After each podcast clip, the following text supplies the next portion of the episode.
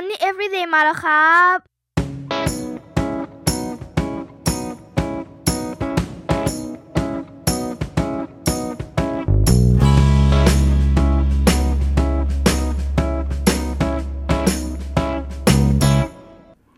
สวัสดีครับ ขอต้อนรับเข้าสู่รายการ Money Everyday เรื่องเงินคุยสนุกคุยกันได้ทุกวันกับผมโคชหนุ่มจักรพงศ์เมธพันธ์นะครับ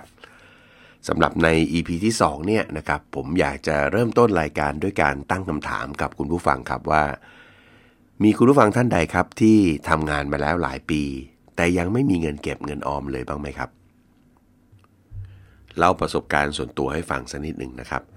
ผมเองเป็นคนที่เรียนจบมาพร้อมกับเป็นหนี้ถ้าใครจำประวัติจำเรื่องราวได้นะครับ แล้วก็ด้วยความที่เป็นหนี้นะเราก็ขยันมากครับ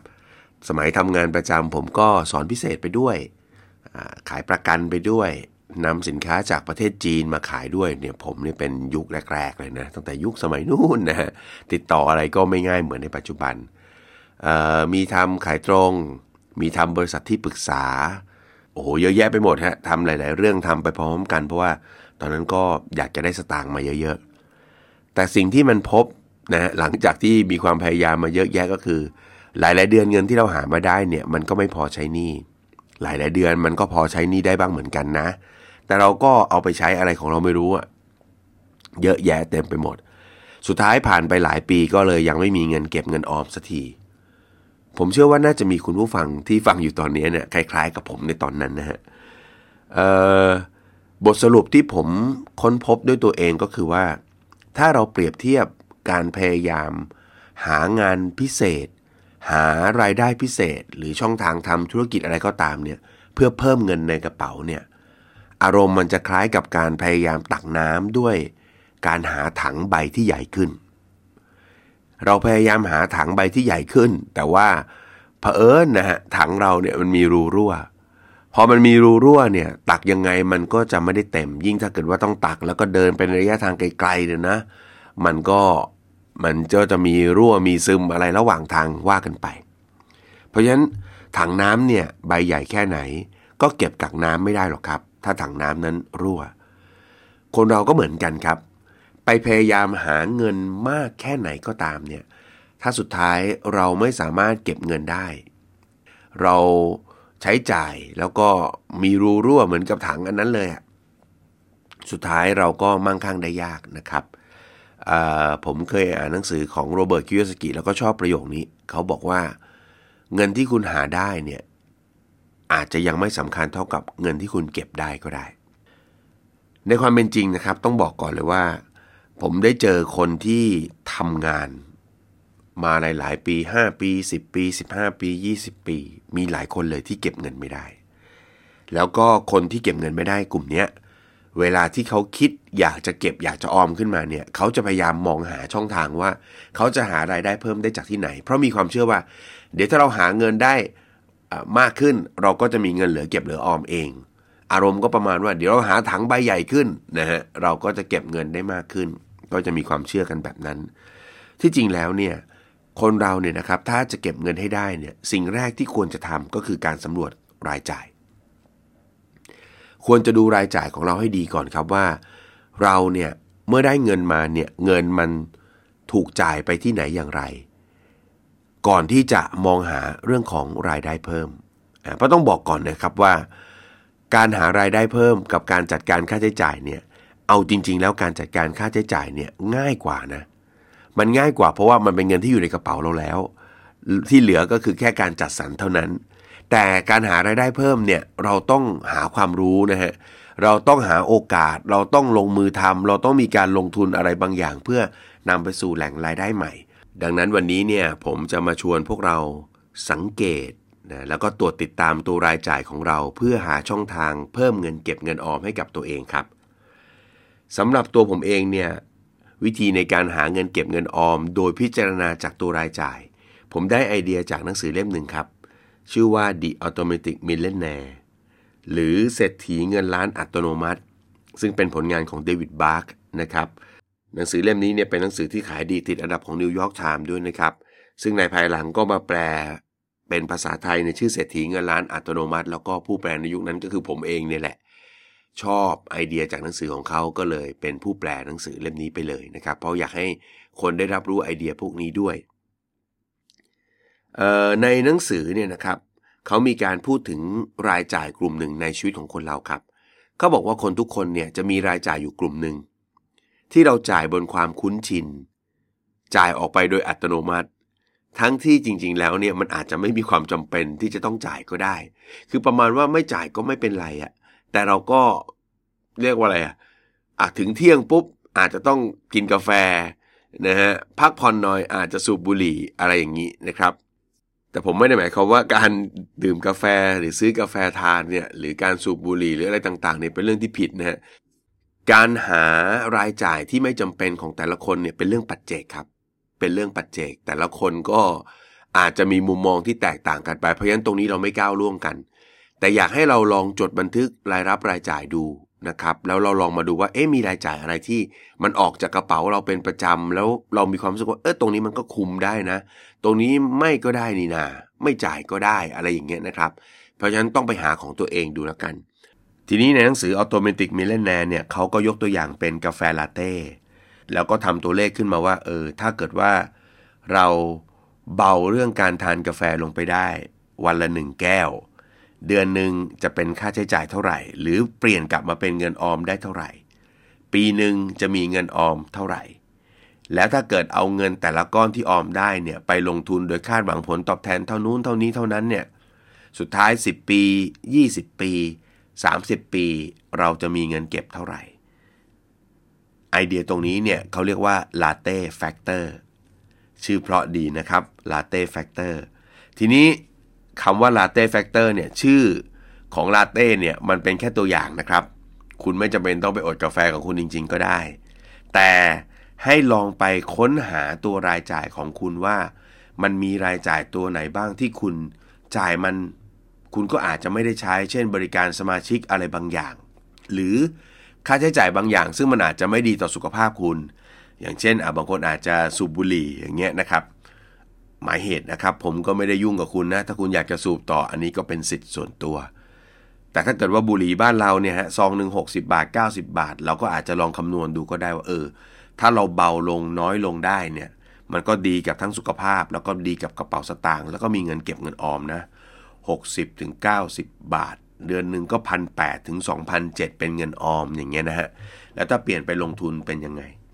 เพราะฉะนั้นใน EP นี้นะครับผมก็เลยอยากจะชวนทุกคนเนี่ย ลองค้นหา Latte Factor ของตัวเองดู โดยการที่เราอาจจะต้องมีการจดบันทึกหน่อยนะฮะจดบันทึกสักประมาณเดือนหนึ่งก็ได้ครับว่า ในแต่ละวันเราซื้ออะไรไปบ้าง จดลงรายละเอียดนิดนึง เสร็จแล้วครบ 30 วัน เราก็ลองมาดูซิว่าอะไรเนาะคือ Latte Factor ของเรา ทีนี้ผมอยากจะให้ดูตัวเลขนิดนึงนะครับเผื่อจะจูงใจทำให้เราเนี่ย กล้าแล้วก็อยากที่จะหักรายจ่ายกลุ่มนี้ เปลี่ยนมาเป็นเงินออม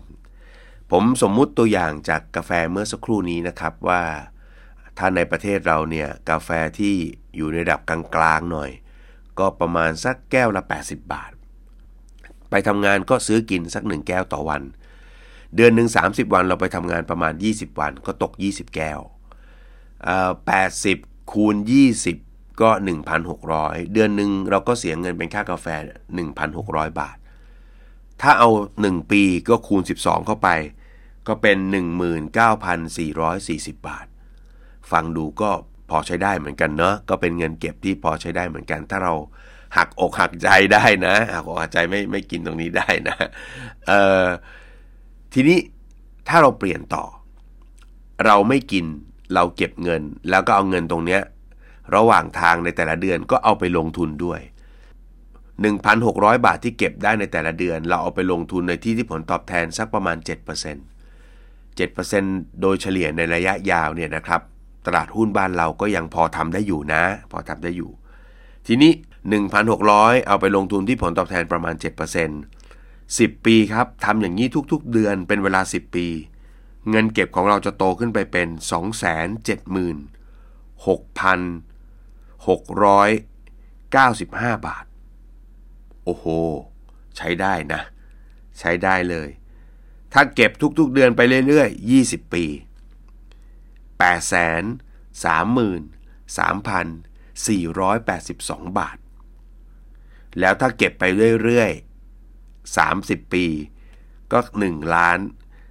951,953 บาท ซึ่งตรงนี้เนี่ยมันก็ตรงกับไอเดียหนึ่งที่ผมเคยได้ยินมาก็คือว่า การใช้จ่ายเงินของเราในวันนี้เป็นตัวกำหนดชีวิตของเราในอนาคตอีก 15 ปี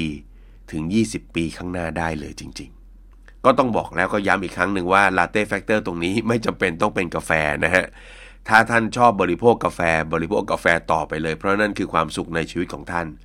แต่จริง ๆ แล้วความหมายของ Latte Factorในมุมมองของเดวิดบาร์กเนี่ยฮะก็คือ รายจ่ายอะไรก็ได้ที่คุณรู้สึกว่าคุณน่าจะตัด คุณน่าจะลดมันได้ คุณเป็นคนเลือกเองตัดสินใจเองเลย จะเป็นค่ากาแฟก็ได้ จะเป็นบุหรี่ก็ได้ จะเป็นการสมัครสมาชิกอะไรบางอย่าง ซึ่งคุณไม่มีเวลาใช้มันเลยก็ได้ จะเป็นหวยหรือลอตเตอรี่ที่ซื้อเป็นประจำที่คุณอยากจะลดทอนลงไปนะฮะคืออยากจะซื้อเหมือนเดิมนะแต่อาจจะลดลงไปนิดนึงอะไรเงี้ยก็ได้หมดเลยนะครับ เพราะฉะนั้นแต่ละคนก็จะมี Latte Factor ในแบบของตัวเองซึ่งไม่เหมือนกัน แล้วไม่จำเป็นต้องเหมือนกันอยู่แล้วล่ะ หัวใจสำคัญคือ พอเรางดจ่ายจากสิ่งที่เป็น Latte Factor ได้แล้วเนี่ย ไม่ว่ามันจะเป็นอะไรก็ตามเงินก้อนนั้นฮะที่คุณลดการจ่ายตรงนั้นได้เนี่ย คุณจะต้องเอามันไปลงทุน แบบที่เป็นอัตโนมัติ เพราะว่าถ้าบางทีเราลดรายจ่ายลงไปแล้วเนี่ย แต่เงินมันยังอยู่ในกระเป๋าเราก็คือแค่ไม่ควักจ่ายออกไปเนี่ย เดี๋ยวมันก็มีโอกาสที่จะถูกไปใช้จ่ายอย่างอื่น David Bach็เลยให้ไอเดียนะครับว่าเพื่อให้เป็นการสร้างโอกาสในการออมและการลงทุนของเรา